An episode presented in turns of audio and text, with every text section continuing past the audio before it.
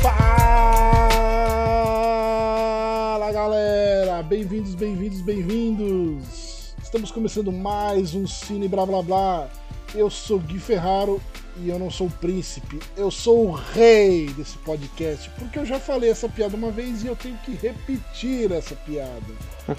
e hoje eu estou com os meus amigos aqui do Cine Blá Blá Blá para comentar sobre um clássico e uma continuação.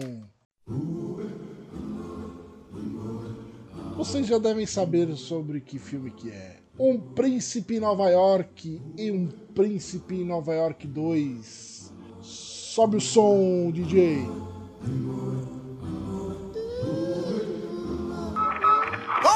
Tá louco da cabeça. John Lloyd foi o maior boxeador que já existiu. Eu É. já cuido de vocês aí. Bem melhor que Cassius Clay, bem melhor que Sugar Ray, bem melhor do que... Como é mesmo o nome do baixinho? O tronco dele, É Mike? Tyson. Mike Tyson. Parece um bulldog. Dá de 20 no Mike Tyson. Dá de 20 em todos eles. Mas e o rock marciano? Tava demorando, tava demorando. Sempre que eu falo de boxe, um branquinho tenta me empurrar. Rock marciano, goela abaixo. E a rota, rock marciano, rock marciano. Vou te dizer uma coisa uma vez por todas. Rock marciano era bom, mas comparado a Joe Lois, rock marciano era um bolha. Ele era um bolha, um bolha. Well, Abby, damn, look who done come up in here. Ei, escuta quem tem Anibola. Famine and Blood Diamond. Nelson Mandela and Winnie. Those hungry babies with the flies on their face. Hey, oh, oh, oh, oh, that's too much. whoa. Now, you stepped over the line. Now, we won't be talking that kind of shit about the hungry babies. You're going to get out of my chair. Politically incorrect. Somebody need to whip your ass. Mm-hmm. Get up and whip him, sweets. Hey, don't be putting the money in my hand all rough. Take your ass out here. You buy you a Floby and cut your own damn hair from now Vai on. não, é que depa no ass not kid. It is so good to see you. The neighborhood seems to be thriving. Oh, that's that gentrification.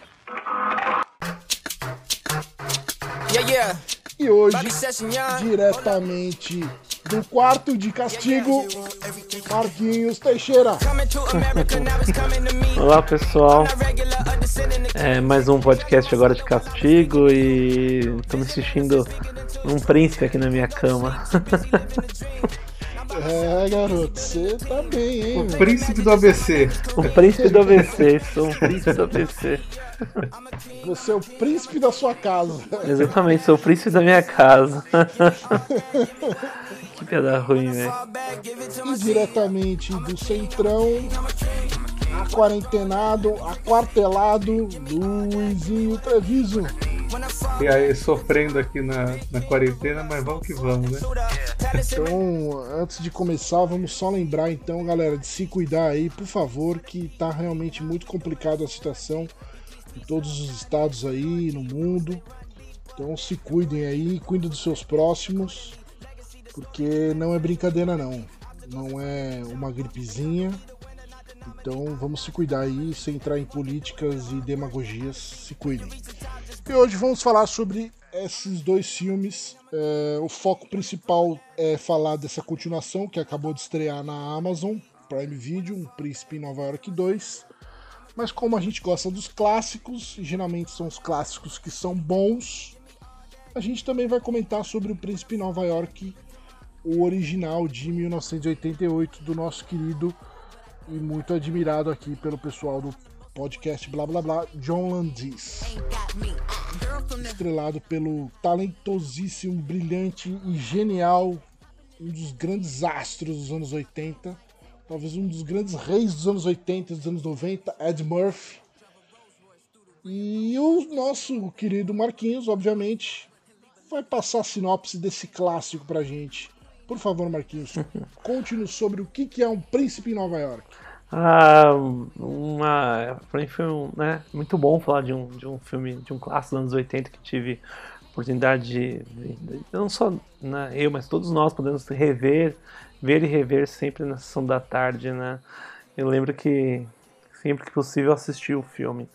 Né? Da última vez que eu fui assistir agora para poder fazer o programa, eu percebi o quanto que a Globo também corta, né?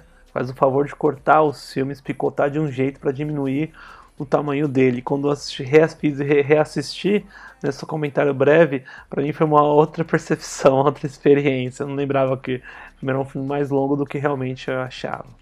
Bom, pois bem, É, o filme conta a história do, do príncipe Akin, né, do reino de Zamunda, e ele vem para Nova York para encontrar uma mulher com que ele queira se casar, mas alguém que seja interessante no sentido de que ele consiga se conectar, né, não só fisicamente, mas né, conhecer a pessoa a fundo, já que no país dele ele seria obrigado a casar com uma mulher, né, isso devido a casamento, um casamento arranjado, uma mulher que ele não conhece, né, não tem uma conexão. Então ele vem para Nova York para justamente né, conseguir encontrar essa futura esposa. Né? Ele vem lá de um reino de Zamunda, um reino fictício né, no continente africano, e ele vem para a América poder procurar a esposa. E é isso. É isso aí, boa. Exatamente, um reino fictício da África, como se fosse a Wakanda dos anos 80 aí. Exatamente. Nossa, bem bacana. Inclusive, eu cheguei a ouvir dizer que queriam fazer um crossover do, dos dois reinos e tal. Ia ser muito divertido, né, cara? Podia Não, seria interessante, assim. mas se a Marvel fizesse, né, pelo menos com um HQ, seria interessante. Mas sempre que eu assisto uhum. os, uh, o Príncipe Nova York, eu fico imaginando que deve ter alguém que deve ter feito já algum teaser, trailer, né? É, um teaser trailer assim, a, a, autoral utilizando as imagens do Príncipe Nova York sobre Pantera Negra. Deve ter, certeza. Porque ah, com certeza. nos remota muito, né, o Pantera Negra, né? Por mais que fosse, por mais que o Wesley Snipes fosse a pessoa escolhida para fazer o Pantera Negra dos anos 90, né? Porque a gente não chegaram a rodar, né? Mas ele foi uhum. convidado para ser o Pantera Negra. E aí depois ele, obviamente, com cancelamento, ele foi fez o Blade, né? É, mas o Ed Murphy também é um cara que se encaixaria bem né, no, no, papel, né? Com certeza, principalmente no, no, nos anos 90 ali, né? Que ele estava no auge de físico e de, de carreira, né? Seria muito legal ter visto ele como, como príncipe de Wakanda. No futuro Exatamente. de Wakanda. Ia ser bem, bem divertido. Então, assim, é, essa é a sinopse do primeiro, tá? É, que é um grande clássico. E assim, é, ele tem bastante o humor do, dos anos 80, né? Do começo dos anos 90 ali, mas ainda é, bem calçado naquele humor meio inocente de espirituoso dos anos 80, em que a gente é, podia falar sobre várias coisas e não ter tantas problemáticas, né? E e é muito legal, é muito legal. É... A gente consegue ver um Ed Murphy muito inspirado. O texto original é dele, né? E a direção veio do John Landis, que já tinha feito algumas comédias antes também. Né? E acho que juntou dois grandes é, autores assim e fizeram, conseguiram dar uma comédia dramática muito bacana com, com essa com esse ar de romance, né? Sim. É uma coisa também que tinha, que tinha bastante nos anos 80 para os anos 90, né?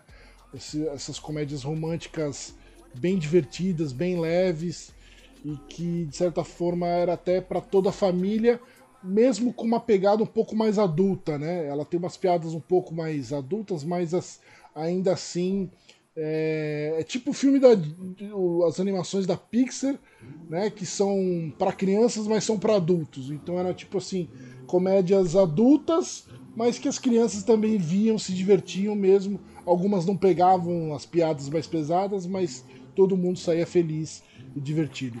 Exatamente. O Luizinho é um grande fã dessa, dessa dupla, né, Luizinho? Sou, e do, da fase dos anos 80 também, né? Fase da época da sessão da tarde, né? Todo dia tinha lá John Landis, John Hughes, e aí vai, né? É, eu acho esse, esse humor muito, muito bom. E quando eu revi agora, o único filme que veio na cabeça foi o Crocodilo Dandy, que também tem essa pegada, né? Do cara que é, que é lá da Austrália que vai para a cidade grande, né?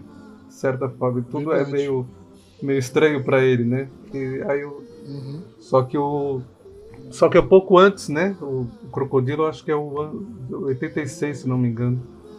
E esse é de 88, né? O Príncipe de Nova York. Então tem essa, esse humor, né? Mas eu acho incrível. E é a primeira vez que o Ed Murphy interpreta vários personagens, né?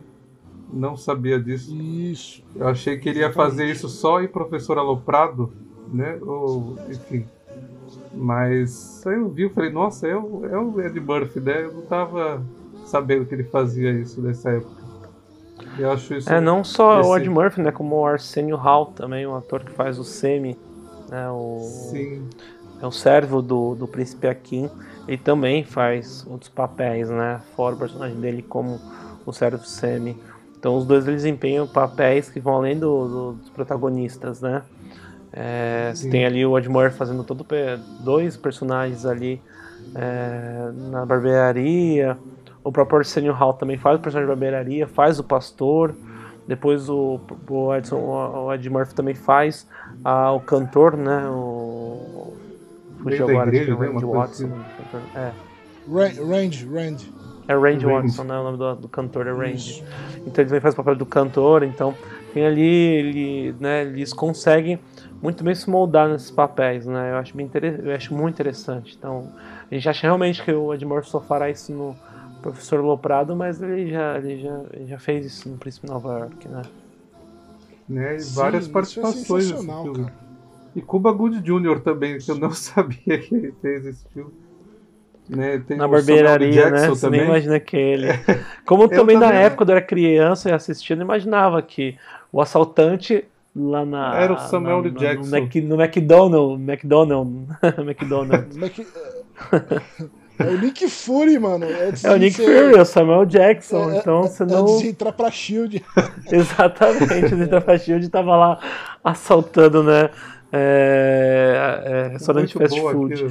Então eu não, eu não me lembrava, né, quando era criança, que era o Samuel Jackson. Então sempre revendo, nossa, realmente, aqui olha o Samuel Jackson. Tem coisas que você, quando assiste a criança, você não vai lembrar. Principalmente o que o Guilherme falou, a parte da comédia, né, que é algo que é, que é bem forte, bem intensa para nós, somos adultos.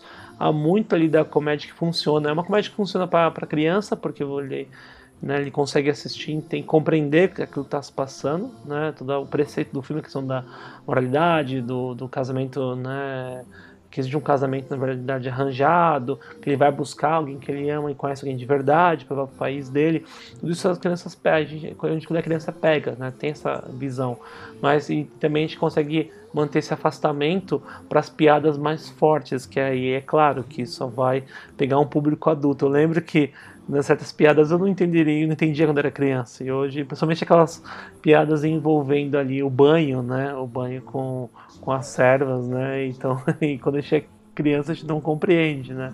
E depois, obviamente, a, a piada né, ela, ela consegue agradar os dois públicos, né? Tanto as crianças, né, público mais jovem, quanto os adultos também.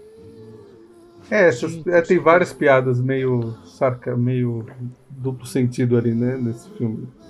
Muitos, né? Eu não sei se a Globo cortou de pro- a né? propósito. Eu não sei se a Globo cortava essas piadas, eu não vou lembrar agora. Na época que eu É porque o que acontece? A, a maioria das pessoas, assim, né? Nós cinéfilos e tal, e boa parte acho que do público do Cine Blá Blá Blá que ouve, é o pessoal que tem pelo menos eh, 25 para cima, 27 para cima, assistiu esse filme eh, na sessão da tarde, né? Então, provavelmente devia ter entre 8 a 15, 16, 17 anos. Então a gente não pegava tanto algumas coisas ainda, né? Então por isso que eu digo que realmente é, o filme é para todas as idades, porque a gente assistia, né? A gente cansou de ver e a gente era pequeno, né? A gente tinha idades ah, de, de adolescentes, de crianças e tal, dependendo de quando a gente viu a primeira vez. E a gente se divertia porque o texto é muito legal e assim a gente se identifica com a situação né, do, do, do personagem, né, de sair de um lugar é, que ele é totalmente bajulado e vai para um lugar que ele não conhece nada e ele começa a ter que viver é, meio escondido, primeiro ali trabalhando, né, como um servente de um, de um, de um suposto McDonald's, né, e aí ele vai conhecendo, procurando conhecer uma mulher legal, e aí ele vai ver que ela, a mulher legal que tá do lado dele ali, que é a filha do dono do McDonald's. Uhum, Suposto exatamente. McDonald's. Suposto McDonald's. O que, E adoro essa É, piada do o que- McDonald's. Que é muito É boa. demais. O que acontece é tanto o primeiro quanto a continuação, que a gente vai entrar daqui a pouquinho, eles falam de uma coisa muito legal assim. Eles têm uma mensagem é, no final de tudo que é muito bacana, né? Que é falar sobre amor e conexão, né? Porque o que acontece é, no primeiro filme e também no segundo o- existe o casamento arranjado por questões de famílias, né? E aquela coisa de, de negociação de, de partidária de, de, de regiões e tal, de, de ter que fazer alianças políticas e sociais. Então, no primeiro, o Akin ele acaba é, procurando uma conexão com essa princesa do, do outro reino, né? E logo de cara ele vê que não tem nenhuma conexão, ela, ela, ela tá totalmente é, é, submissa a- ao que ele quiser, a ele. É, você gosta de que música? Ah, Da música que você gostar. Ah, você gosta de, de qual sorvete? O sorvete que você gostar. Você gosta de que filme? O filme que você gostar. Ele fala, meu, eu não quero isso, eu quero que você faça o que você quiser, que você goste das coisas que você quiser. Ah, Eu quero que a gente tenha uma conexão, né? E, e, assim, no meu entendimento do que, do que é uma vida é, a dois, é isso, é a gente ter conexões e ao mesmo tempo ter também o livre-arbítrio para poder fazer as coisas que a gente gosta. E, e- e ele buscava isso, que a, que a pessoa que ele amasse tivesse a conexão com ele, gostasse das coisas que ele gosta também, mas ao mesmo tempo tivesse é, é, a, a personalidade de fazer o que ela quisesse e gostasse do que ela quisesse. Não necessariamente precisava gostar de tudo que ele gostasse. Ele queria que ela tivesse é, uma identidade, tivesse al- algo a mais, né? Não fosse só subserviente a ele. Então, é, e é basicamente o que é o amor, né? É poder compartilhar bons momentos e boas é, relações. E é independente, às vezes, se vocês gostam das mesmas coisas ou não. Mas, como Exatamente. diz o Godard, é, você, você tem que ficar com a pessoa que tem o mesmo gosto que você. Mas aí já é outra história, né? Nem sempre dá tão certo assim. E aí, no segundo filme, vai ser a mesma coisa, mas com o filho dele, logo logo a gente vai entrar nisso aí. É interessante você comentou do, do casamento arranjado, né? Porque geralmente sempre é a visão ao contrário, né? A mulher que, que reclama do casamento arranjado, que os pais querem arranjar aquela mulher e ela tem todo um conflito, né? Eu fiquei, ficava pensando, nossa, eu vou, vou rever esse filme, vai cair naquele estereótipo anos 80, meio preconceituoso, né? Que era algumas coisas, ca- não é bem o cabível da época de hoje, mas não, ele é totalmente bem, bem atual, né? Nesse sentido, né? O cara que está se preocupando em arranjar uma mulher que que tenha atitude, né? Que, que tenha algo a mais para para ele, né? Para ter aquela conexão, né? Porque todo mundo da família dele só queria uma mulher só para para transar. Ele vai lá e é essa mulher, não precisa de conexão, né? E aí ele chuta o pau da barraca do humor engraçado, imita o cachorro e ela começa a imitar. Aí eu comecei a rir dessa hora. Porque, Essa né? é Porque ele falou assim, ah, então imita aí o cachorro, fica, fica aí igual boba, né? Porque, enfim, né? Nesse sentido. Inclusive ela tá no segundo filme. Inclusive ela, tá, ela volta no segundo filme de novo, né? Então. É, é, é Eu como acho ela que- se ela tivesse presa, né? Como No- se ela tivesse presa. ainda. ela tá pulando ainda 30 anos, né? Eu acho que. ah, essa sacada Isso foi foi- engraçada, né? Então, mas é, Isso foi ótimo. foi, foi boa nesse sentido. Mas eu, eu curti. Curti mais o primeiro, na verdade. E a piada do restaurante, do McDonald's, é a melhor, né? Porque na hora que o, o pai lá tá falando. Naquele show lá que o, que o Ed Murphy faz o papel do. Acho que é meio padre, né? Não é padre, é o. É tipo uma igreja, né? E ele fala, pastor, né? Pastor, é. Aí ele fala para fazer a propaganda do restaurante. Aí quando a gente vai ver uma cópia do McDonald's, né? não precisa nem fazer uma propaganda, né? Eu achei, essa- eu achei que fosse uma lanchonete qualquer. Não lembrava da sacada do McDonald's. Não, não lembrava disso no filme, na revisão, né? Mas eu, esse filme é muito engraçado, tem todas as sacadas muito boas. Quando eles vão encontrar as mulheres na, na balada, aquilo lá, o danceteria acha que muito bom. E os assaltantes roubando as roupas deles, né? Quando chegam. Ah, deixa eles, né? Ficar com essas roupas um pouco, sentir um pouco príncipe, né? Eu acho isso muito bom. deixa eles sentir pouco Na verdade, eles né? deixam tudo ali na porta do. Porque ele quer procurar justamente um lugar mais. para ele sentir né, a pobreza o mais forte possível. Por isso que ele pede o quarto, ele faz aquele quarto mais cheirento, né? O quarto. O pior quarto que você tiver. E, o cara, e aí ele. e da mesma forma também que ele liga para as malas, né? Deixa o pessoal se sentir um pouquinho do. Como você falou, deixa o pessoal sentir um pouco do gosto de ser príncipe, né? Eu acho que esse, esse segundo filme, por mais que a gente vai discutir depois alguns problemas, ele toca em umas questões sociais bem importantes, né? principalmente em relação à segregação racial, questão de, de pobreza, então ele pega muito eh, as questões, essas, discute, né? por mais que seja superficial, mas ele traz essas discussões, né?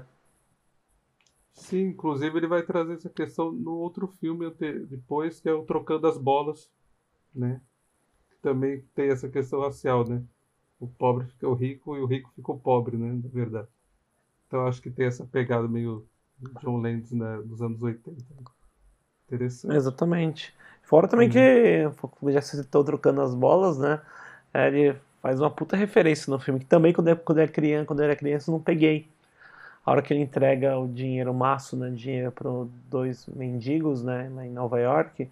Você não entende quem são aqueles mendigos. Foi um hora, vira pro outro e fala, olha, conseguimos, a gente vai conseguir dar a volta por cima, vai conseguir fazer uma, dar uma reviravolta na vida. Quando você é criança, eu nem percebi não, essa ligação. Tanto que pode, pode ser que tenham cortado até, né? Quando foi exibido na sessão da tarde. E aí faz total sentido para relacionar com outro filme do John Landis, né, que você acabou de falar, que é Trocando as Bolas, que é justamente os dois, né, os dois lá que, que pela aposta que fizeram, né, os dois grandes, né, majors aí da sonistas de uma bolsa, eles acabam falindo e perdendo tudo, né. Sim, muito bom esse filme também. É legal essa conexão. E tem outro também que ele que faz que eu também não percebi, que é quando um, um momentos em que o, é, o próprio é, o, o Akin, né, o Ed Murphy, ele vai até o metrô, tem um, um né, atrás da, da, da, da mulher que se apaixona em Nova York, né, que é, que é, que é linda, é né? linda o nome dela? Não lembrei agora. Gente, hoje minha cabeça tá boa, hein? É Lisa. da- Ele vai atrás da Lisa. Da esposa? Perdão, da Lisa. Isso, ele vai atrás da Lisa no metrô, que é porque ele se apaixona, né? Que era essa futura esposa dele.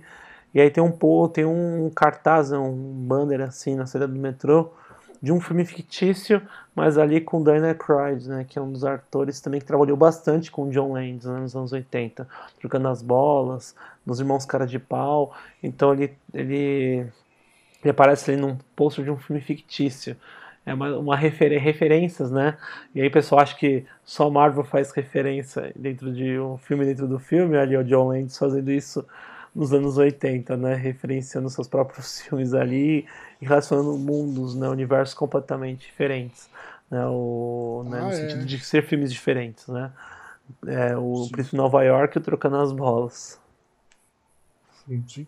É, o, o próprio Kubrick, ele coloca os vinis do 2001 pra vender no, no filme do Laranja Mecânica, né? Sim, É, verdade, exatamente. fazer esse comentário, é verdade.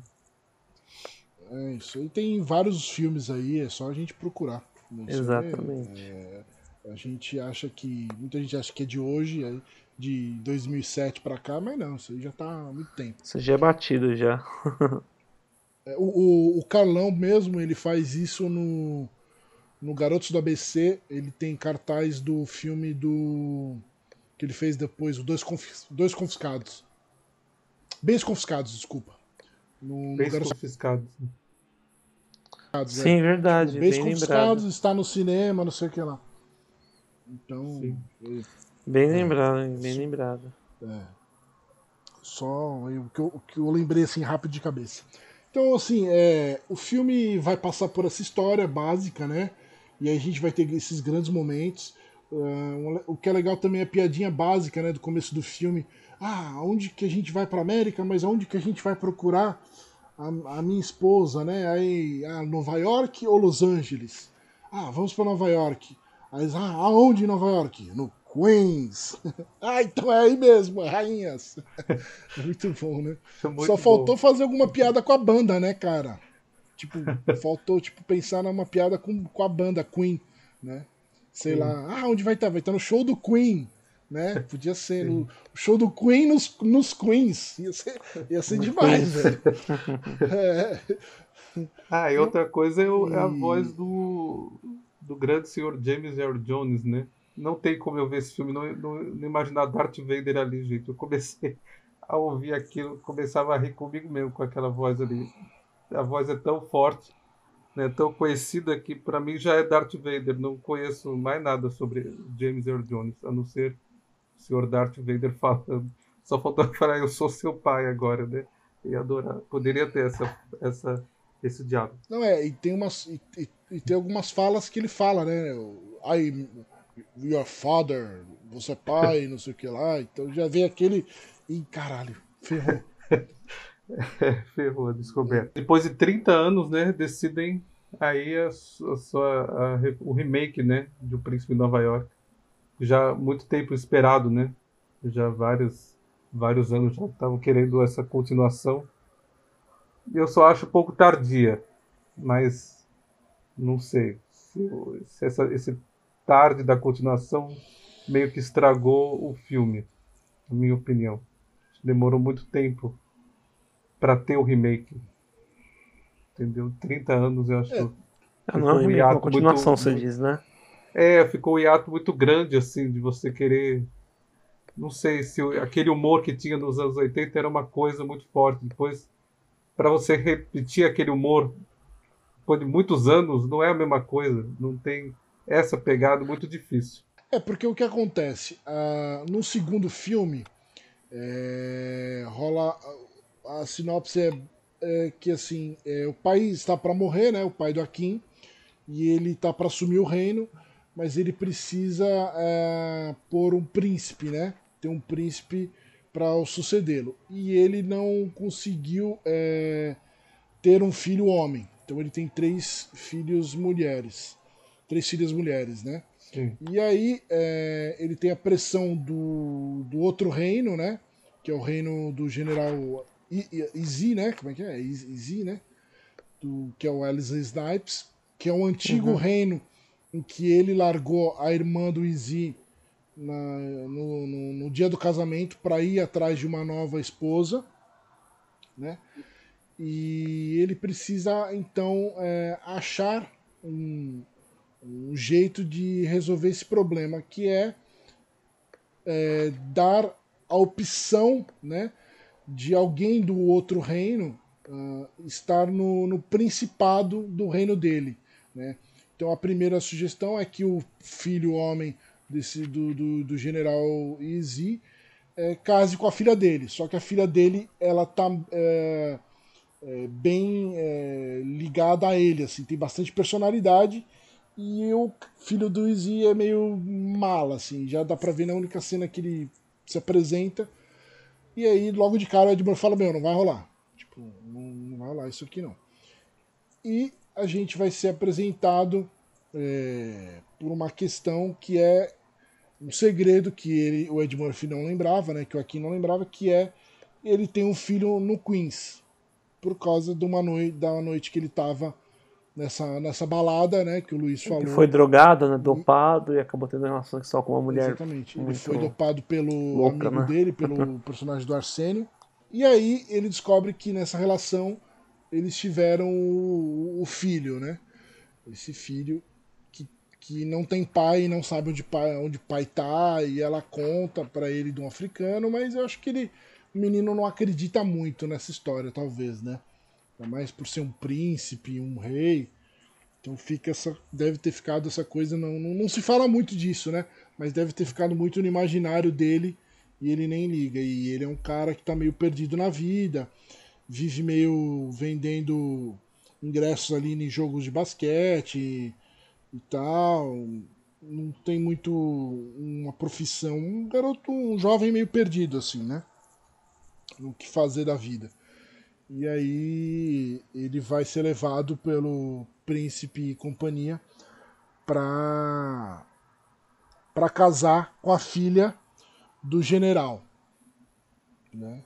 E aí, chegando lá, obviamente, né, ele vai repetir a mesma história, né, que é o menino vai acabar é, não querendo casar com a com a filha do general porque ele também quer achar uma conexão com uma moça. Na verdade, ele começa ele começa uma conexão com a moça que corta o cabelo dele, que, que é a cabeleireira lá do, do, do reino, né? E aí ele vai criando uma conexão e a gente vai vendo, putz, é o mesmo, é o mesmo filme então, praticamente. É o mesmo filme, praticamente, mudou só o formato, mas é basicamente o mesmo filme. E, e é isso, basicamente, temos o mesmo filme com algumas pontuações menores do que o primeiro. É aquele filme feito para fã, né? Porque resgatou todos os personagens que tinha no primeiro, né? Colocou no segundo aquele misto de personagens. Enfim, não. E aí queria repetir a mesma piada que não, não tem mais aquela, aquela graça, aquela coisa que tinha nos anos 80. Não, eu não consegui. Eu não consegui rir no filme. Isso que é o grande problema. Para eu ver uma comédia e não conseguir dar risada, eu acho que tem algum. Para mim tem algum defeito. É, não, não sei. Não, não sei vocês, mas não tinha, não tinha um, um, um, momento de. A única cena que eu acho mais interessante foi a construção, que é essa cena que eles estão na, na balada, que queria resgatar eles mais novos, né? E aí, às vezes, eu não sabia se aquilo já era gravado, se era alguma cena extra do, filme, do primeiro filme, que não foi, não foi, né? Eu fiquei na dúvida, mas não, é que eles refizeram essa cena, né? Mas não, não senti. Nem essa cena também fiquei muito. Eu acho que até o Ed Murphy está meio perdido ali, no sentido de que não. Ele não conseguiu transmitir humor. Nem, o Dolemite eu acho muito mais engraçado, né? Do que é, pra lembrar que é o mesmo diretor, né? A falando é, que é o mesmo, porque sim. é o Craig Brewer, né? Craig Brewer, ele fez o, o nome do Dolemite, tá na Netflix, né? Um pra Netflix e um pra Amazon. Né? E com, é verdade. E com a dupla, né? O Wesley Snipes também tá no Dolemite, né? Então eu acho que até essa dupla tem, é mais cômica do que, do que esse, não sei. Não eu acho que por mais seja um filme do diretor, né, do Craig Barry, eu sinto muito mais uma, um, um autoral pelo que ele fez na Netflix do que ele fez para a Amazon. Acho que para a Amazon me parece muito filme encomendado, né? Encomendado e, e, e partindo de, de uma cartilha até porque ele, ele refaz ali muito dos preceitos, né, e da condução narrativa, algo que era, que era do primeiro filme. Então, por exemplo, a, é, iniciar o filme com a mesma ideia de fazer uma, uma, né, uma, uma panorâmica assim, perdão, perdão, né, um plano geral né, da, da câmera percorrendo ali né, a, a selva né, do, do país de Zamunda, e depois cai no palácio, aí ele acorda, no primeiro filme ele também acorda sozinho, né, banhado, mesma coisa agora ele acorda com a esposa. Então, quando eles chegam também né, na América, a ideia de procurar né, o, o, filho também vai na barbearia, então tem tudo um, é uma, uma, uma grande repetição né, de, de eventos que acontece no primeiro filme como se fosse repetir a fórmula que foi usada ali no primeiro filme. Até conversa do, do filho dele com a, com a possível noiva né, é, a, é a mesma, né, de dizer, de lhe perguntar o que ela gosta, falar, eu gosto do que você gosta. Né, então, até mesmo é, algumas, algumas piadas que já tinham no primeiro filme tentaram ser repetidas novamente nesse filme. Né, e, e não há uma, uma, uma surpresa né? Você já é, claro, e por se tratar de filme de comédia, acho que queria que o interesse não seja nem esse. Mas eu acho que a comédia falha muito porque ela tenta. Eu acho que o filme tenta emular o que foi colocado no primeiro, ao invés de fazer um filme novo, mais autoral, que caminhasse com as próprias pernas. Eu acho que ele usa muito do primeiro filme. Isso no sentido literal, estou falando, tá? Porque ele não repete só né, com a mesma condição narrativa, as mesmas cenas do primeiro filme. Ele também reproduz o primeiro filme literal, porque ele, ele em diversos momentos né, desse, dessa continuação do Príncipe de Nova York, ele insere cenas do primeiro filme, como ele citou. Por mais que tenha ali uma reproduz, né, ele reproduz ali as cenas do primeiro filme quando eles chegam no bar, há uma reprodução ali né, dele em diversos momentos do príncipe Akin né, com, com a esposa, né, com a Lisa. É, então, por mais que, que até mesmo no bar ele reproduza, reproduza, ele cria algo novo, que aí ele utiliza até um recurso que já viu no irlandês, né, em outros filmes, no irlandês porque é o mais recente, né, de rejuvenescimento, né, ali com, uma te com tecnologia, né, é, que para mim também é, não, soa um pouco falso, para mim não soou né, verossímil, para mim ficou muito falso. Mesmo ali naquela cena, você vê que é, é um filme que tenta emular muito o primeiro, um Príncipe de Nova York. Né? Eu acho que ele se prende, por se prender muito ao primeiro filme, ele acaba se limitando um pouco. E as piadas que saem a partir disso acabam soando um pouquinho forçadas, como por exemplo o personagem da, da mãe e do filho dele, né? Que é da atriz Lelis Jones. Eu gosto da atriz nas Caças Fantasmas, né? Eu acho que ela, ela é um papel cômico bem interessante, eu gosto dela. Mas nesse eu acho que ela expressa, acho que ela é muito, como posso dizer, ela é muito excessiva em certas coisas, principalmente na maneira como dizer, olha, eu, eu, eu vim do Queens, né, eu vim de Nova York, vim de um bairro pobre, não sei, não é, para mim eu vou sair falando besteira, falando alto e e, porque é assim que se, se que é assim que é no meu bairro, eu que vim de uma de uma de uma, de uma classe social, né, mais baixa. Então, é, para mim soa muito forçado. Né? Isso é uma das coisas que me incomoda também. Essa, essa, parte do, do Queens ficou meio estereotipada demais, né? Sim, ficou muito estereotipada. Muito forçada, né? Ficou muito. E toda hora ela martela nessa. É claro que também tem muito aí o erro do diretor, né? Deve, que é que conduz todo o elenco, né, que vai estar tá parte ali de dirigir os atores. Eu acho que ele poderia ter pontuado, né, verificado isso, porque para mim realmente estereotipou e forçou muito. Tem no começo, a primeira piada ali envolvendo isso é interessante, né, de falar que é do Queens indo para Azamunda, não, de um bairro pobre indo para um fazer parte da realeza. A primeira piada funciona, mas ela começa a usar muito esse recurso da mesma piada, né, e aí perde, além de estereotipar, como você mesmo já colocou, Gui, também incomoda porque não, não sai desse ciclo, né? De uma mesma piada tentando criar graça nela constantemente. É, é vou falar uma coisa aqui, Luiz, você já continua. É, uma coisa que a gente tem que pensar também, né? E ver, é, por exemplo, é, esse, esse filme, é, eu, eu concordo com você, Marquinhos, eu, ele provavelmente foi de encomenda, né? Assim, o, o, provavelmente alguém chegou no Ed Murphy, ou o Ed Murphy levou a ideia para alguém, né? E, e foi encomendado. Porque, assim, o diretor, ele não tem nada a ver com o roteiro, né? Esse diretor, o Craig. É, assim como o John Landis não tem nada a ver com o roteiro também do primeiro, tá? Então, a gente vê que esse filme ele não tem muito a ver com a conexão com a, a, eu não acho nem que ele seja autoral, mas com o estilo dos outros filmes desse diretor, do Craig, né? Que são bastante ligados à música. O, o Dolomite ele, ele, é ligado mais à arte, então é ligado pelo menos ao audiovisual, né? Ao cinema, à história do cinema, né? Ao movimento Black Exploitation, então tem um pouco mais a ver, né? Ele gosta de falar de música, de rapper, de, de, de sociedade negra. Então Black Exploitation também faz parte dessa, dessa coisa. Então eu acho que aí já tem mais a ver. Agora, esse filme, ele já vai para uma outra pegada, para um outro lado.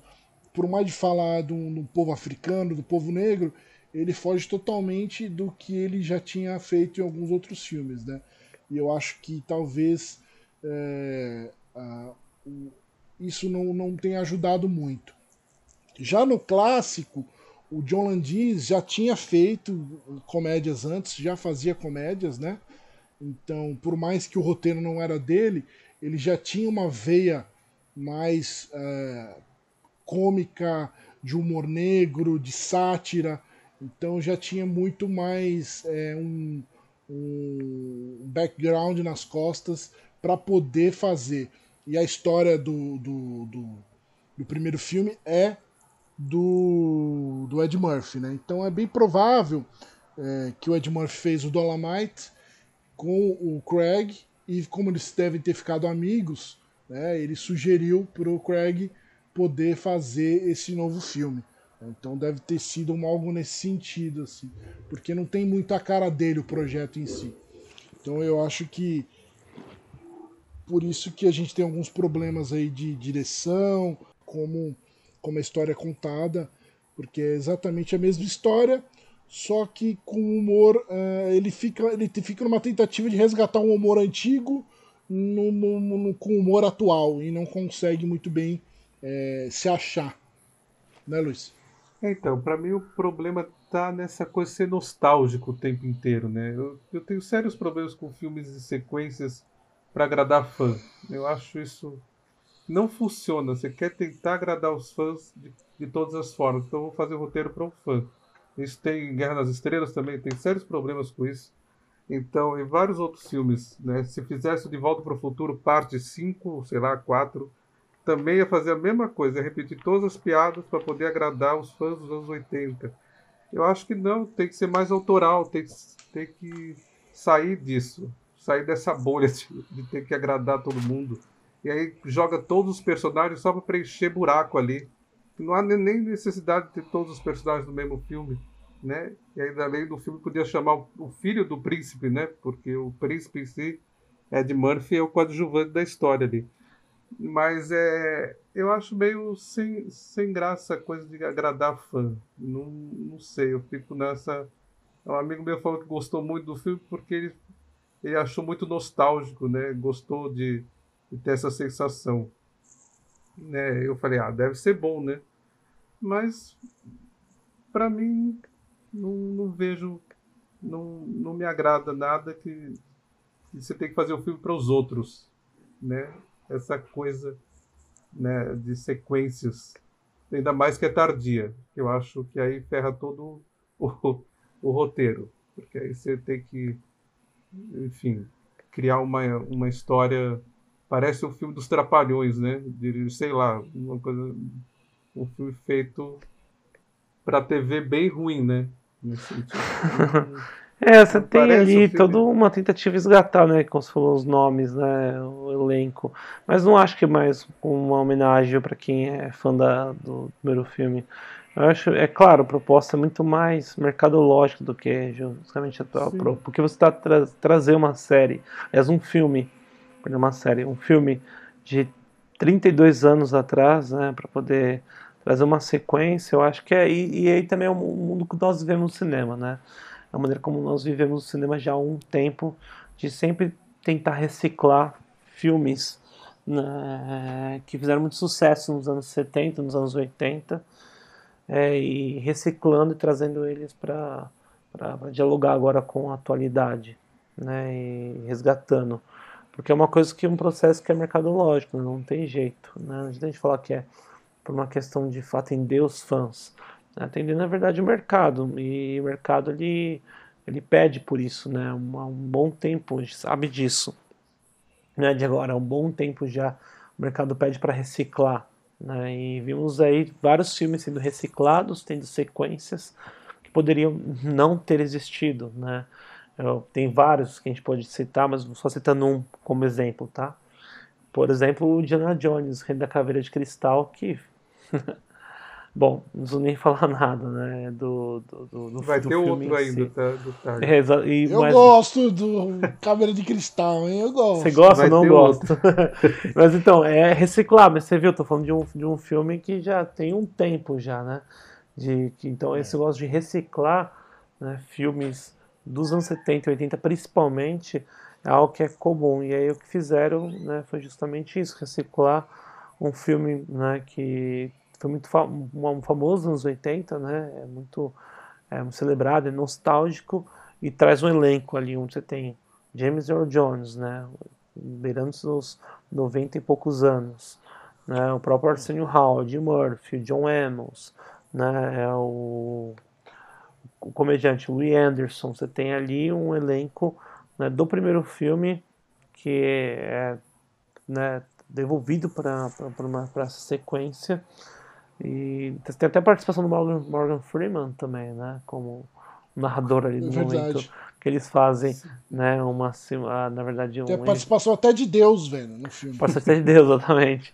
e eles fazem todo um, né, um evento como se fosse para festejar, um festejar, não festejar, mas mostrar uma homenagem ali ao enterro de uma pessoa que não tinha falecido ainda, que é o, pai do príncipe Akin, né, o rei. Sim. E que para mim também é bem, é bem, isso é bem bolado. Acho que um dos pontos que eu mais gosto do filme é, é essa cena. É, talvez acho que o grande momento assim que eu, que eu gosto no filme seja essa cena. Mas é isso, né? Então, esse, esse resgate, ele é né, essa reciclagem desses filmes, por mais que seja uma continuação e não um remake, né, acaba sendo isso, né? Uma proposta inteiramente mercadológica, não, não tem jeito. Eu eu acho curioso, né? E eu, eu, eu, vi um comentário de um camarada aí do, no, no Facebook, Cláudio, esqueci o sobrenome dele ele comentou: É, eu odeio essas continuações tardias aí, né? Aí eu perguntei para ele no post: É, mas tem data para continuação? Tem, tipo assim, tem alguma coisa? Tem, existe um memorando que tem que ter uma data, né? Porque, né, sei lá, fiquei curioso. O Luiz também falou isso aqui, que achou tardia a continuação, né? Ele é, mas isso aí. Porque senão fica muito caça-níquel, né? Aí eu, eu quando entrar numa discussão que, poxa, às vezes as pessoas, né, a gente fica meio é, bitolado numas besteiras, assim. Poxa, é, a gente está falando de cinema, né? Uma arte, uma indústria, né? Uhum. O cinema americano, ele é, ele é calcado em fazer dinheiro, né? Então, assim, cara, é óbvio que o filme está procurando dinheiro. Se você não quer fazer, você quer fazer filme e não quer ganhar dinheiro, sei lá, vai para um Irã, vai para o Iraque, vai para uma cidade aí, para um lugar que ninguém vai assistir nada. Então, assim, é, é umas besteiras que eu acho que as pessoas às vezes viajam. Ou vem pro Brasil, né? No Brasil você vem aqui, você faz filme, às vezes passa, às vezes não passa, às vezes assiste, às vezes não assiste. E vem aqui e faz isso. Mas assim, filme, é, a proposta de fazer um filme, principalmente é, lá fora, né, no, no, nos grandes mercados é fazer dinheiro. Então, assim, cara, é uma besteira que as pessoas entram em umas noias meio idiotas, né? É, infelizmente, tem que falar essa palavra, mas eu. É idiota, idiotice. É, achar que o filme não é para fazer dinheiro. O filme é para fazer dinheiro, tem que fazer dinheiro, e é bom que faça dinheiro, é bom que gere emprego, gere recursos. Sim. Né? Quantas pessoas trabalham num filme? 200, 300? Entendeu? Então é isso, é o, é o, mercado, né?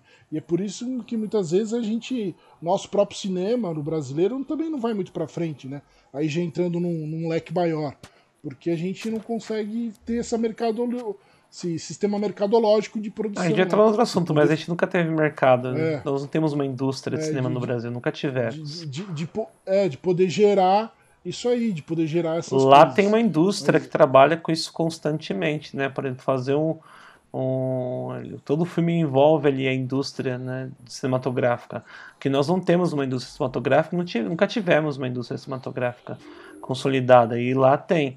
O que eu disse no sentido de, de, de ter esse lucro é porque o filme não foi pensado em atender fãs, para mim não, mim não tem preciso não é atender nostalgia, é atender aquilo que, que pode ver no momento porque está resgatando para justamente né, trazer público eu acredito Sim. que é isso. Então, não, não que não, não é uma crítica negativa, porque isso não é uma crítica negativa, isso é positivo. Como você falou, a indústria tem que gerar emprego, tem que gerar, tem, tem que gerar dentro do, do que ela precisa, mas não ter essa ilusão de que o filme foi feito para né, para agradar justamente fãs do Príncipe Nova York, porque né, diferente de qualquer outra outra série né, de filmes e sagas, né, não é um, um, tipo de filme que tem que, que, é, que arrecada, né? Fãs mesmo, de um, fãs de um príncipe de Nova York, como se tem fãs de Star Wars ou fãs de qualquer outra franquia. Né? Então é mais para agradar mesmo esse período nostálgico. É claro que tem esse valor mercadológico, mas também não, não é uma crítica a isso. Né? Não, não agradar os fãs, mas assim, se não fizesse um filme com aqueles outros personagens, o filme ia acabar por ali. Ninguém, ninguém ia fazer o boca a boca. Vamos ver o, o príncipe em Nova York. É que, rec- como eu falei, de reciclar ser você, au- au- autoral. Se o cara fizesse você ganha super público, autoral você ali, ganha público reciclar. é, você, você ganha. Você tem que fazer a mesma o Ctrl C, Ctrl V para ganhar dinheiro. Se fizer diferente, mesmo você não vai ganhar esse dinheiro. Pode ganhar no primeiro momento, mas depois ninguém vai querer ver. Não tem. Mas os- as pessoas acham que foram feitos para eles o filme, nesse sentido. Ele falou, é nostálgico. Para ele, ele teve essa sensação por reunir todo, todos os personagens do filme. Se não tivesse isso para ele, ia achar o filme muito ruim e não ia querer ver. Desse, nesse sentido, né? De ganhar o dinheiro. Eu acho. Sim. De fazer É, uma o- continuação. O que é curioso é que, assim, sei lá, nostálgico. Ah, então vai lá e revê o filme. Isso é nostálgico. Pronto, não precisa fazer É, só isso é pela nostalgia. Mas. Outra coisa, é, o, o- o seu comentário, Luiz, em, res- em resposta é, a, a isso, você disse, por exemplo, a- essa questão né, que, o, que o cara comentou no Facebook e eu respondi, né? Você comentou uma coisa que é muito mais interessante do que ele me respondeu. Por exemplo, você falou, é, acho que não faz sentido ter uma, uma, uma continuação tanto tempo depois, por questões de, do, do, do que a gente vive hoje, né? do próprio humor. Né? Você vê que o grande erro do filme é realmente a parte do humor. Né? Não é nem a parte dramática. A parte dramática, infelizmente, a gente não evoluiu. A gente vê essas mesmas coisas acontecendo ainda hoje.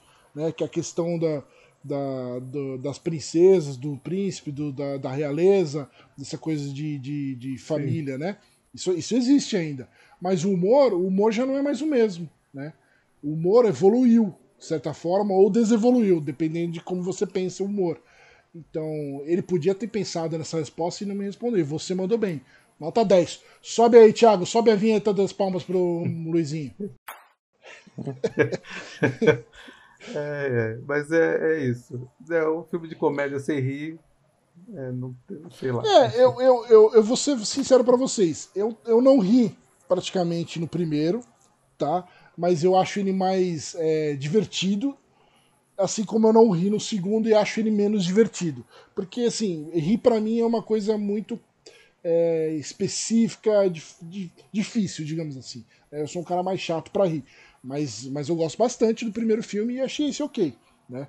Então, é, agora voltando à questão da nostalgia, por exemplo, cara, passou 30 anos, velho, e aqueles velhinhos da barbearia que já estavam no fim da vida no primeiro filme, eles estão lá ainda, cara. Tão Tá lá ligado? ainda. Tipo, todos eles. Todos eles. Todos eles. Eu achei, eu achei meio tipo assim, porra, pra quê, tá ligado? Podia fazer uma nova barbearia, uma outra coisa. Então o que acontece? Por exemplo, um cara que faz muito bem continuações, James Cameron, porque ele pega a base do primeiro filme e mantém e evoluir, porque a história não evoluiu. A gente não tem nada de novo do primeiro filme do Príncipe eh, em Nova York pro Príncipe em Nova York 2. É O isso que a é gente chato. tem é uma É, continuação com os mesmos personagens e com novos personagens que não são mais legais que os antigos personagens. Sim, então, outro, por exemplo, outro diretor bom é o George Miller, que fez o Mad Max. Totalmente. É, não vai pegar aquela mesma fórmula, mas é interessante, entendeu? Ele faz todas as continuações do mesmo filme, mas diferente. Sim. Não é aquela repetição. Sim. Né? Você tem a mesma base ali, a mesma estrutura, né? Mas com novas coisas. Por exemplo, podia ter um. Podia ser é, um príncipe casando com uma outra moça também, mas fazer de uma outra forma. Talvez um casamento gay, talvez casamento lésbico, sei lá, mudar algumas coisas, entendeu? Evoluir. Talvez dialogar mais com o que a gente vive hoje. É, ou, nem, ou não fazer casamento, falar, meu, casar não tá com nada, velho, vamos curtir a vida. Sei lá, fazer alguma coisa que, é, que evolua a história, que vá para outro caminho, que esteja outras discussões, né? Ficou muito calcado nas mesmas discussões com piadas que não funcionaram. E ficou tudo muito rápido também, né? Eu senti muito. As coisas acontecem rápido demais. Enfim, não, não sei, não me senti. Podia ser um pouco mais calmas algumas situações também. né? Mas É, e, foi e e aquelas piadas do começo do filme, nossa, são muito ruins, cara. Muitos brega, muito toscas. Tipo assim, antes deles irem pra, pra Nova York buscar o novo filho. Aquilo ali é muito ruim, cara. Muito ruim, muito, muito brega. Muito bizarro. Sim. Marquinhos? Bom, é, eu, eu também não gosto, como eu já falei, não gosto das piadas. Eu acho que o humor ele tá bem enfraquecido nesse segundo filme. É, me incomoda muito, como eu falei, esse negócio de tentar emular sempre o primeiro filme, de tentar se basear em cenas, né, em recriar mesmo as cenas, né, mudando um pouco uma coisa ali, outra coisa colar, manter a mesma estrutura, para mim isso desagrada bastante. É, do ponto de vista da história, ele não faz nada de novo, né? Você tem ali apenas uma, uma dimensão tratando ali a questão da filha, né? Que quer assumir o trono do pai, mas não pode porque é, ela é mulher, né? E ele precisa justamente procurar o primogênito, né? Que seja homem, porque de acordo com as leis do reino, né? A dinastia, né? E a dinastia ela tem que passar, passa né, o bastão para pro, pro, pro filho, né? E não para a filha. Então tem toda uma questão envolvendo isso. E, e ali justamente a é, é, para mim acho que esse é o ponto que, que deveria ser maior explorado e não é. Você tem ali um, um- justamente ele, a vinda dele para para Zamunda, né, o filho que vem sair de Nova York, né? E aí a, eles, como eu já falei, as piadas né, envolvendo ali uma pessoa que vem do Queens indo para um reino, né, onde tem fará parte de uma aristocracia e a dificuldade de se adaptar, né? Em filmes que nós já vimos isso milhares de vezes em diversos filmes, né? Pessoas que saem de um mundo X, Y vai para um outro completamente diferente e aí a comicidade sai dessa falta de adaptação, da estranheza, que eu acho também que já é bem batido. No começo há uma primeira piada, como eu já falei da mãe dele, depois ele insiste nessas piadas que para mim incomodam bastante. E você tem ali justamente um polo também da dele se apaixonar, na verdade, isso já é previsto, né, por uma pessoa que não seja, né, aquela indicada pelo pai, sim alguém com que ele cria uma conexão, assim como foi feito no primeiro filme ali com o príncipe Kim em relação a Lisa, né? Bom, é, e você tem ali o papel do Wesley Snipes, na verdade, como sendo um vilão do filme, entre aspas, compondo ali uma, uma guerrilha formada por, por meninos, por jovens. Isso eu achei interessante colocar no filme, né? Porque justamente é, ess- esses grupos, né? De, de, de milícias né, formadas em, no, em vários países do continente africano de poder justamente recrutar crianças para compor o exército.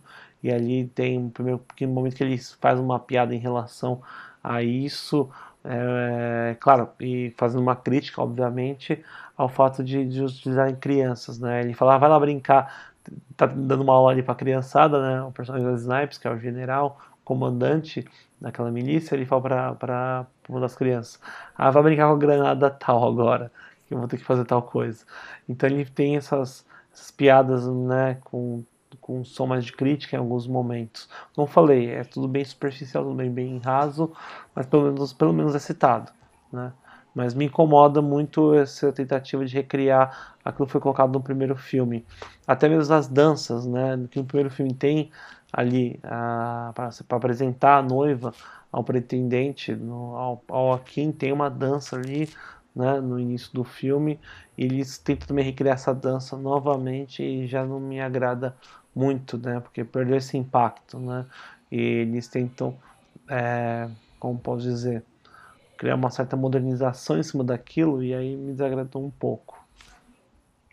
Uma, uma coisa que eu também reparei, que eu não gostei muito, não sei vocês, é a presença do, do Ed Murphy. Parece que ele está muito sério, né? Eu acho que no Príncipe Nova York de 80 ele tem um, um ar mais engraçado, não sei. Eu começo a rir só da cara dele, né? Que é engraçada. Ele faz umas, um, os trejeitos aqui, parece que ele está muito sério. Parece, não sei se ele está gostando de fazer o filme. Ele está no ar muito sério, não está no ar É que ele virou rei, né, mano? Porque aí ele já virou rei, né? Ah, é que é um papel de diversão, assim, né? né? No, no primeiro filme. É um papel de diversão, né? No primeiro filme é ele quem se surpreende com Nova York, sai de um reino riquíssimo, né, onde ele pertence a uma aristocracia e vive num lugar, um bairro pobre dos Estados Unidos. Ele tem aquela surpresa, né? E aí no filme ocorre a inversão no segundo filme. Já é o filho dele que se surpreende, né? E tem que se acostumar com aquilo que é com a realeza. Mas como eu falei, no primeiro filme isso, isso é interessante, isso não soa né, em excesso, né? Não, não soa em excesso, não fica, como posso dizer, não fica, não soa falso, né? Do que acontece no filme com as piadas que são insistentes nesse lado, né? De uma pessoa mais pobre sendo do Queens indo para um reino rico num, num país africano. É, então no começo, as, como eu falei, as piadas começam a ficar fracas com o andar da carruagem da história. No primeiro filme, né, essas piadas existem, né, elas, eles colocam e, pra, e, não, e não soa falso, né, elas se encaixam muito bem no propósito do filme. Até porque nos anos Sim, 80 é, uma, é muito filme, é havia ator, muitos né? filmes nessa linha, né? Anos 80, 70, 80, não, perdão, 80 e 90 Sim. começam a vir muitos filmes, né? Como você falou do Crocodilo Dundee, né? É do cara que sai de um lugar né, X e vai para um lugar noto Y, e aí ele tem que acostumar e a piada sai disso, né? A piada sai justamente dessa, desse, de... Ou vou dar, vou dar um exemplo aqui bem, né? Bem, é, bem over do, sobre um exemplo disso, mas só para só exemplificar. Tipo, My Fair Lady, você pega My Fair Lady, né? Com a, com a Audrey Hepburn, é a, mesma, é a mesma ideia, né? Alguém que é tirado de um lugar X e colocado para ver numa sociedade no lugar Y, e aí as piadas na comicidade hum. saem desse negócio de que, da, da pessoa se acostumar àquele lugar, né? Aprender a viver naquele lugar novo para ela. Sim, Mas se certeza. fosse um comediante bom, né? Porque o filho dele é bem ruim, né? Esse ator. Mas se fosse um ator de comédia bom, essa piada se tornaria interessante. Poderia soar um pouco melhor. Mas o ator também não ajuda, né? A piada é ruim, o ator é ruim. O carisma ficou tudo. tudo vai tudo por água abaixo, né? Poderia ter escolhido pelo menos um ator decente ali para fazer o filho porque eu não consigo nem rir da cara dele. Ele é muito, ele é muito ruim. Se fosse o Jerry Lewis fazendo o filho, obviamente ia ficar bom, mesmo se a piada fosse ruim. Nesse sentido, que eu acho que a escolha do diretor com o ator não, não casou ali. Eu não, não sei. Acho. Poderia ter escolhido algo mais, mais engraçado. Se ele, é o, se ele é o cara do filme, é o filho que, que vê tudo aquilo diferente. Então, o foco é nele, mas a escolha do ator não funcionou. Não sei, eu não gostei desse ator, mas nem conheço também. Mas não achei nada de engraçado, assim. Tipo, enfim, eu acho que se colocasse. Se colocasse o Mr. Bean fazendo ali, eu ia rir. Não, não fosse nada engraçado, só. Mr. só Bean? É, se colocasse o Peter Sellers, por exemplo, né? atores desse, desse nível, né? Ou atores que são mais cômicos. Você vai rir, meio que a piada não seja engraçada né? Coloca lá o Zacarias, não dá risada, não importa se, é, se a piada é do, do tio do pavê, eu vou rir, porque é o Zacarias.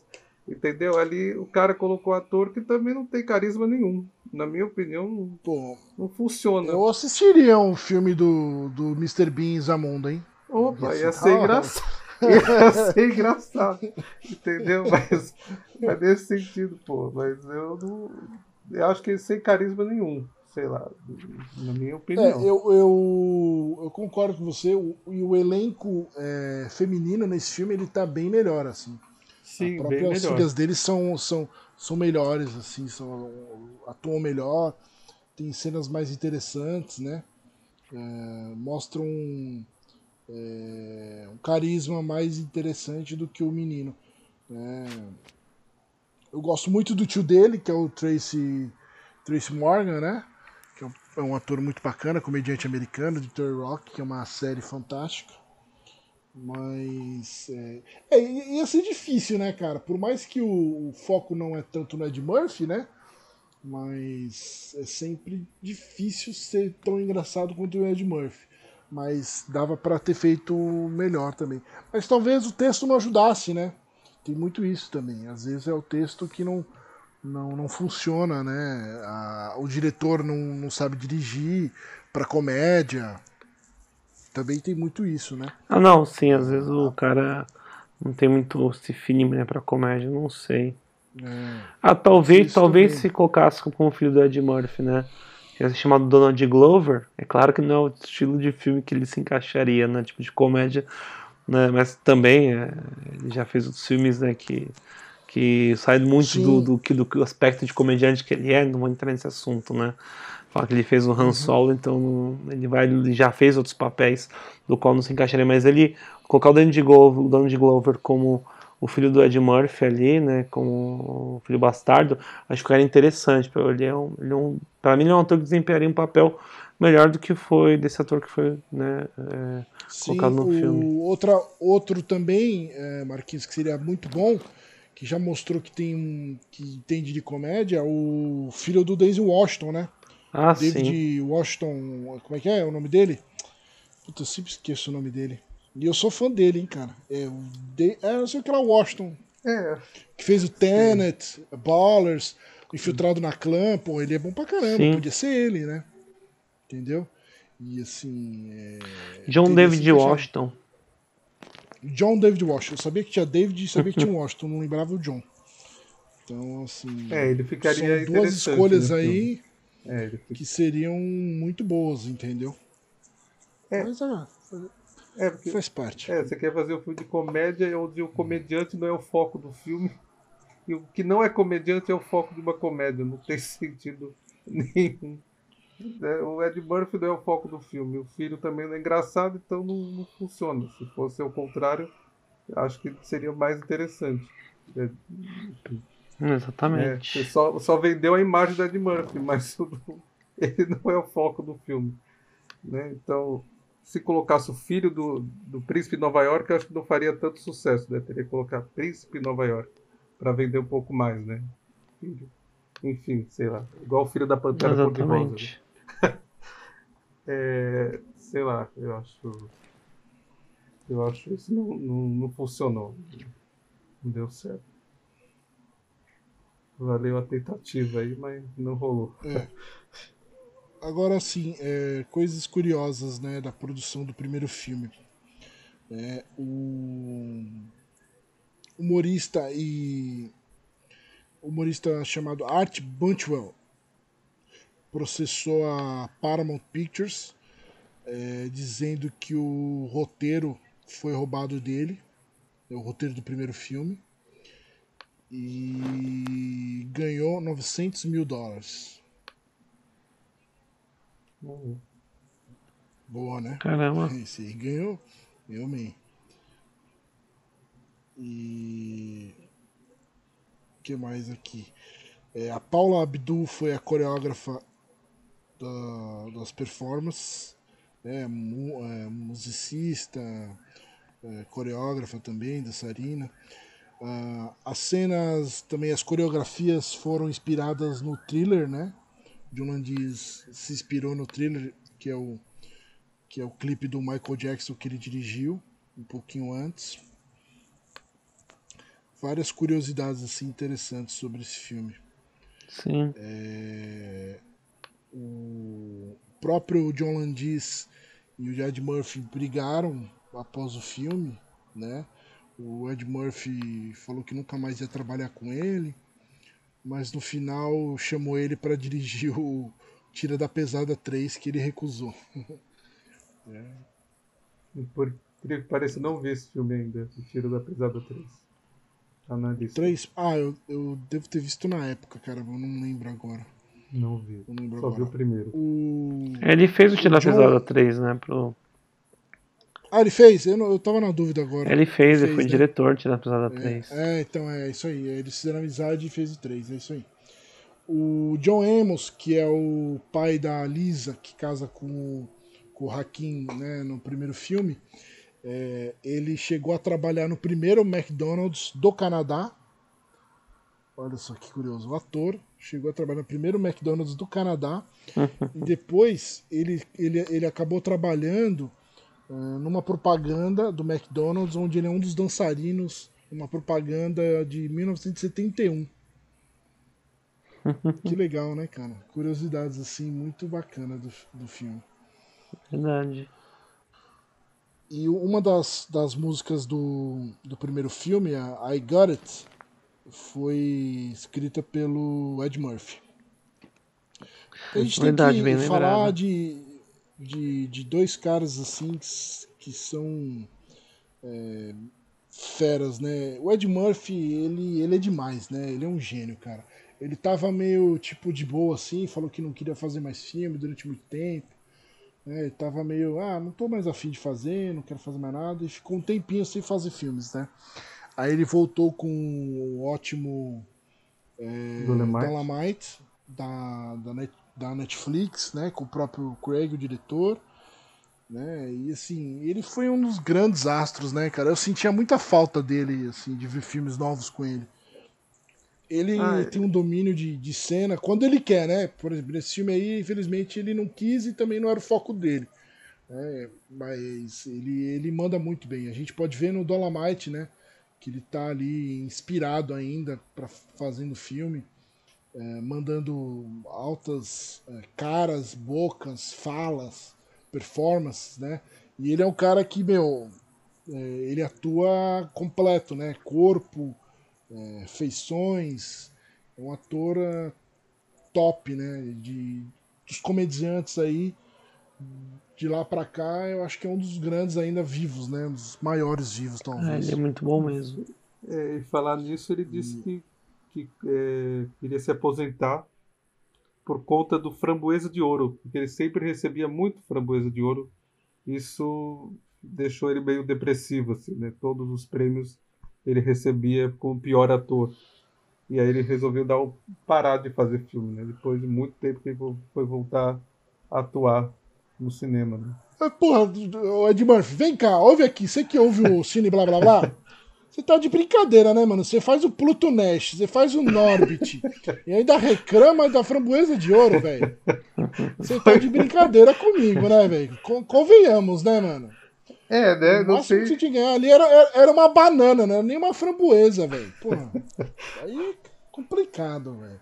Agora, o outro cara que é muito fera, e eu, eu acho que ele foi muito pouco explorado em Hollywood, no cinema, e eu, eu gosto bastante dele, assim, não, não conheço muita coisa dele, porque ele também não. Acabou, não, não sei porquê, não, não dando certo de certa forma, assim, se tornando um ator de grife, um ator de, de poder pegar papéis maiores, né? O Arsênio, né? Ele é muito carismático, cara, ele é muito bom. Sim, o Arsenio eu muito gosto dele. O Arsenio Hall é comediante Né, bem interessante, fi- eu gosto dele. Primeiro filme ele manda muito bem. Muito e, e bem. quase todas as cenas do segundo ele também tá ótimo, cara. Muito Sim, bom.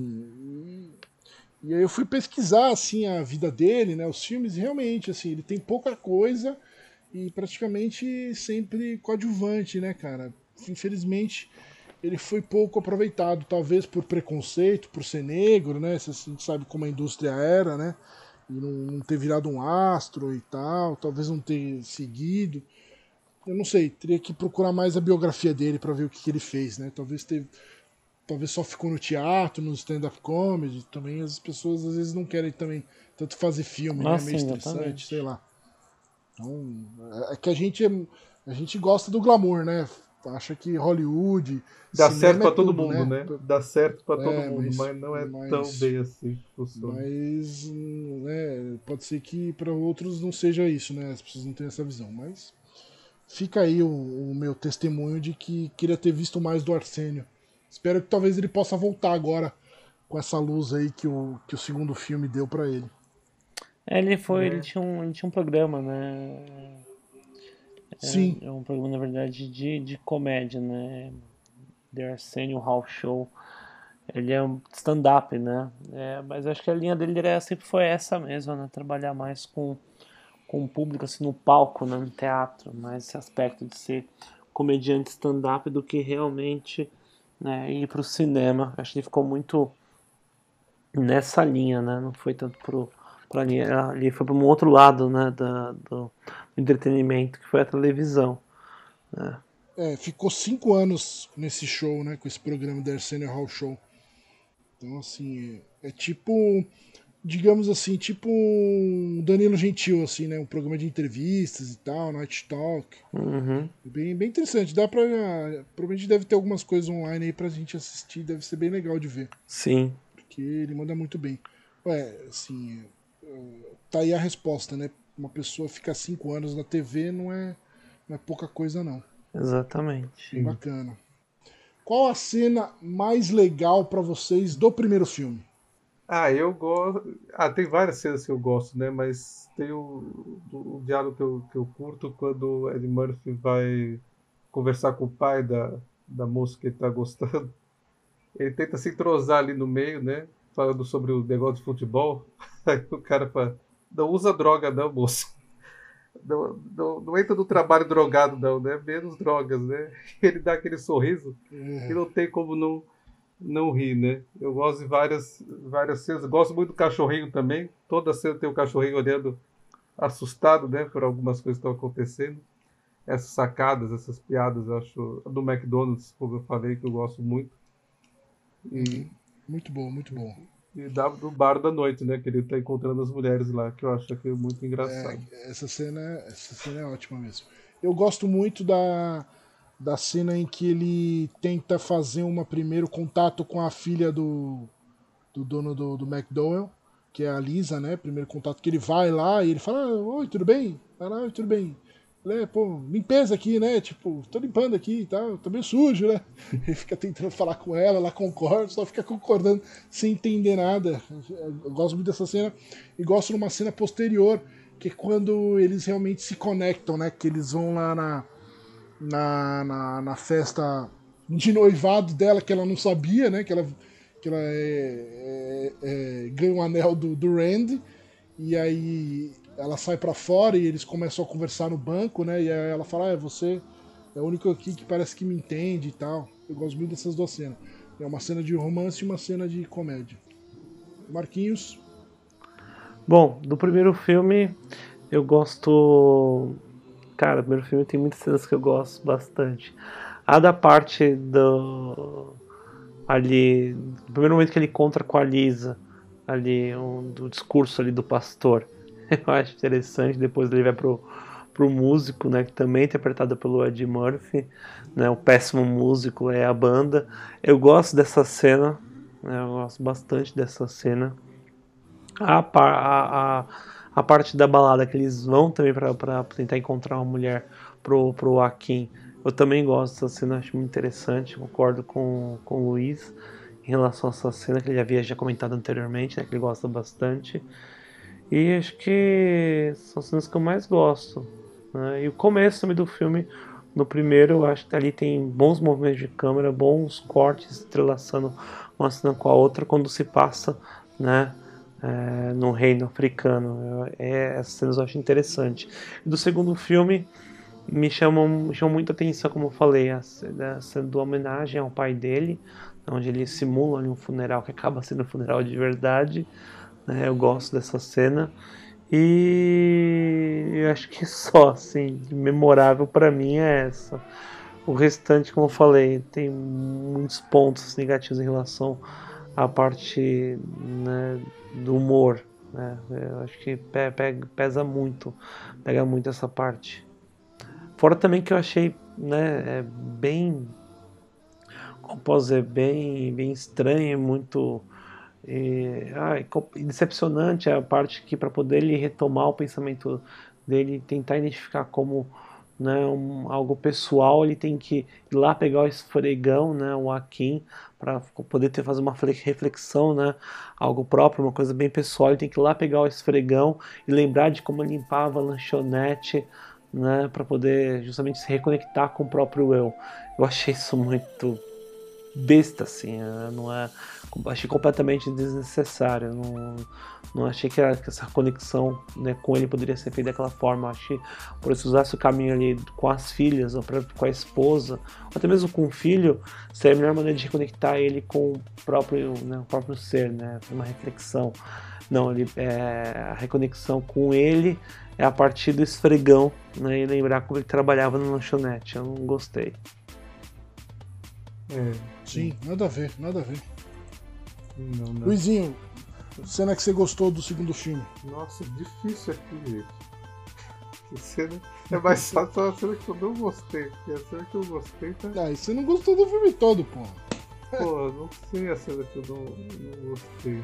Que eu gostei, não. Putz, não. Acho que só no final que tá todo mundo dançando, que já tá acabando o filme. Tá ali, tá, tá ali tá bom. que Canta, a- aquela banda que ninguém gosta. Enfim, né? Tava tocando lá o chocolate sensual, né? Uma coisa. É, ali acho que chocolate sensual é ótimo. Então, é, acho que só, essa, só o final mesmo que encerra ali.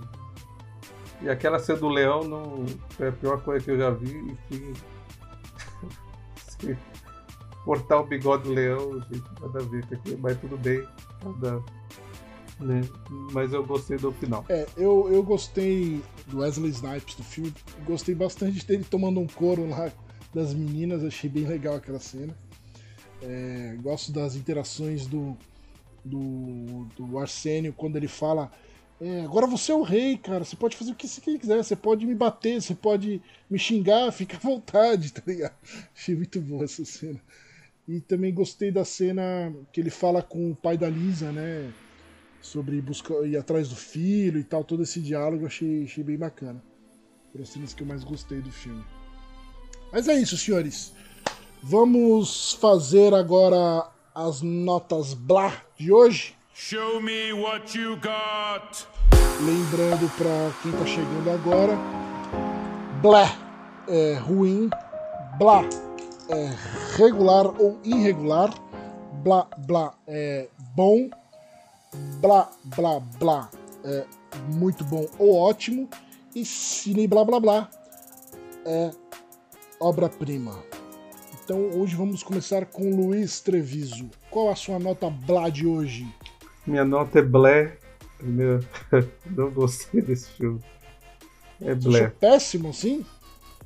É, não, não gostei de, de nada do, do filme. Não- olha, eu fiquei vendo o filme pausadamente, assim, vi um pouco um dia, depois eu vi um pouco o outro, falei, "Vamos- vamos que eu- tem que terminar, né? Eu só gostei do final. A única coisa que eu Entendi, entendi. Não, não, Justo. não forcei. Compreendo.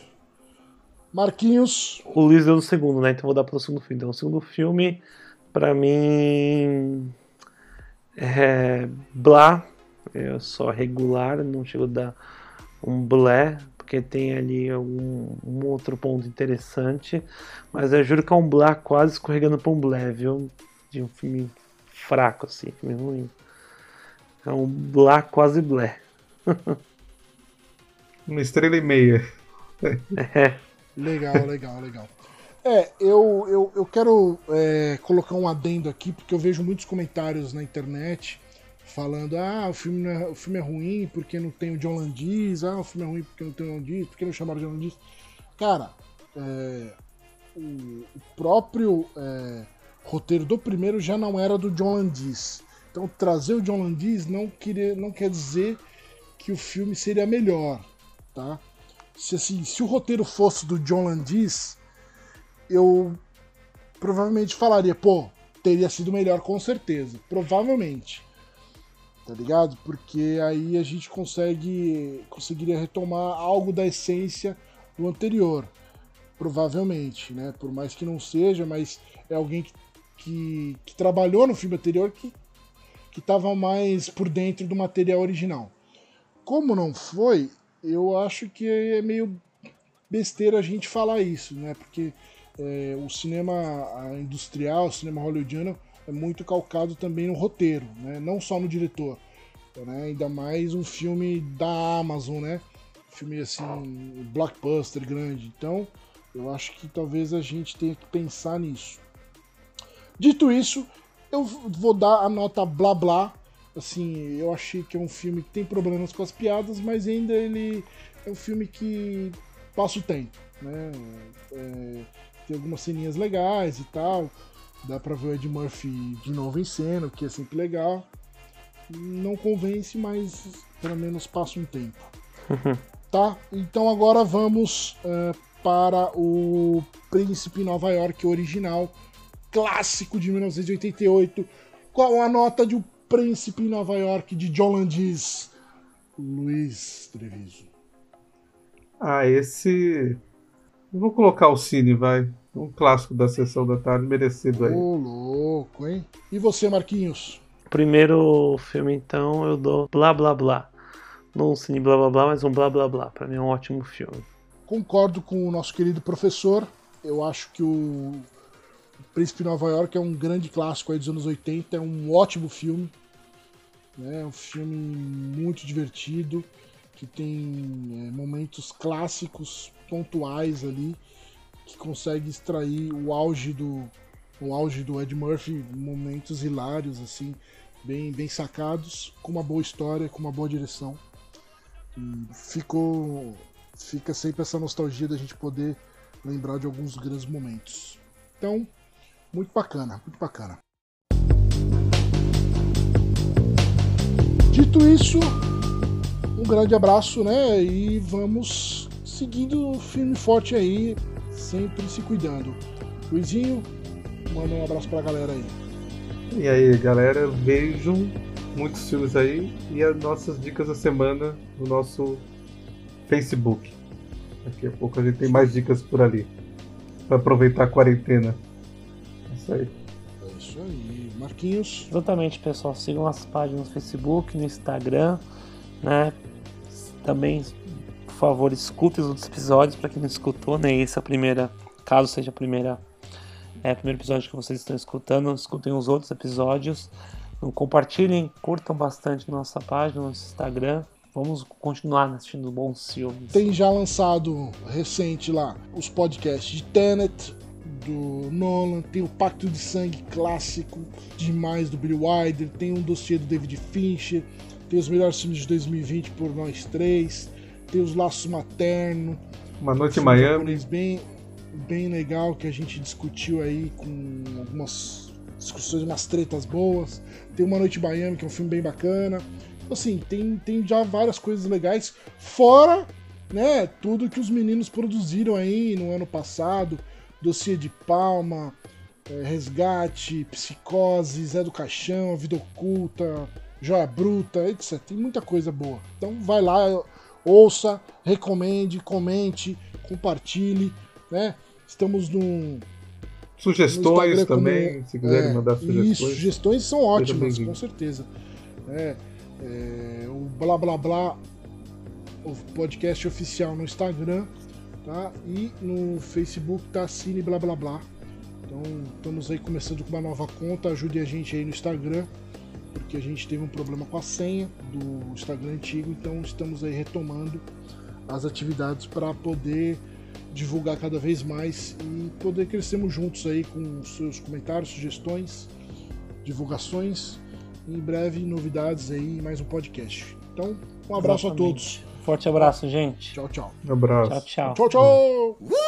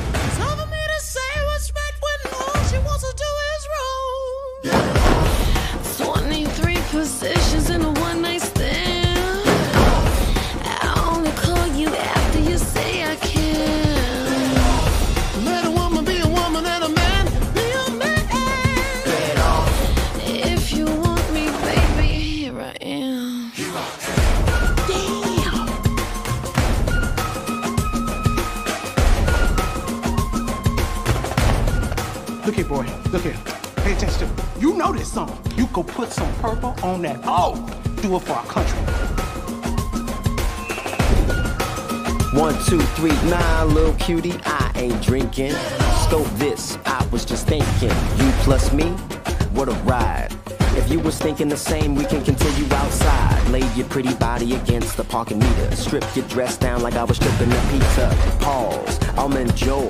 Let me show you, baby, I'm a talented boy.